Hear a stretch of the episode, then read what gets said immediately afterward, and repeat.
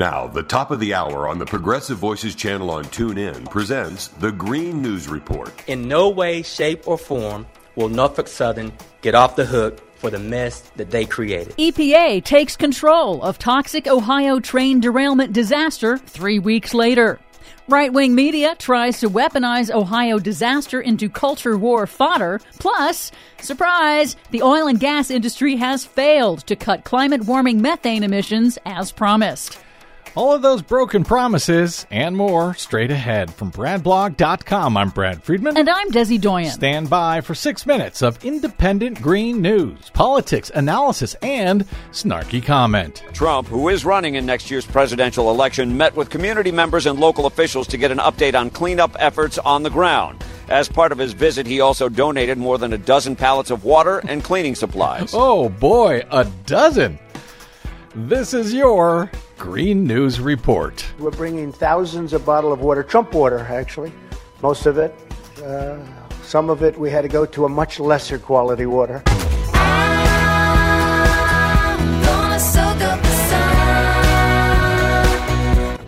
Okay, Desi Doyen, CNN is reporting that in the Ohio train derailment disaster, Norfolk Southern, the train company, is paying $6.5 million to help affected residents. Meanwhile, they note the rail company paid its shareholders 7.5 billion. What, no Trump water as well to go with it? Apparently not.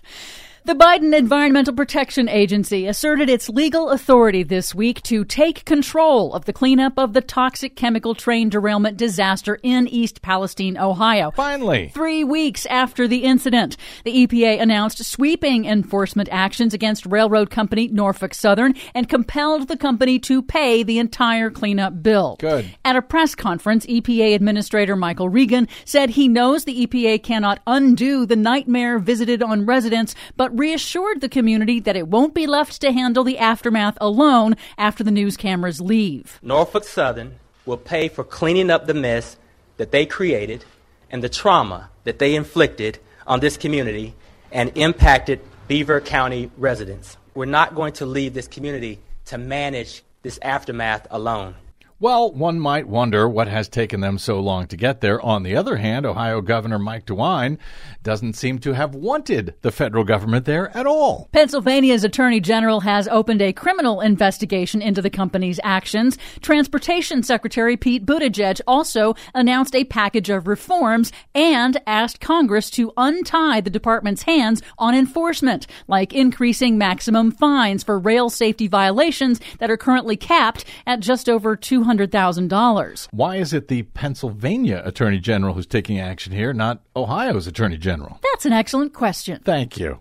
Disgraced former President Donald Trump staged a visit to East Palestine, unintentionally highlighting his own record of slashing regulations on both rail safety and hazardous chemicals. The Trump administration repealed several rules on the grounds that the cost to industry outweighed any potential benefits, but an AP analysis found the Trump administration underestimated the costs of future derailments by more than $100 million.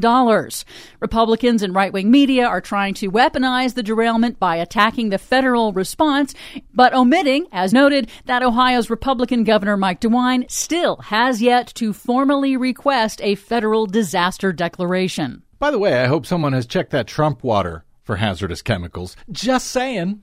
The Biden White House countered that congressional Republicans and Trump officials, quote, owe East Palestine an apology for selling them out to rail industry lobbyists when they dismantled Obama era safety rules. It is darling that suddenly Republicans have decided to become so disturbed about all of this. Uh, where were those same Republicans when uh, people couldn't return to their homes because of the toxic air in Porter Ranch out here in California, thanks to the natural gas industry. Where were those Republicans when toxic lead poisoned water was being fed to the town of Flint, Michigan? All of a sudden, when it's a bunch of Republicans who are affected by all of this with a Democrat in the White House, suddenly they decide to give a damn.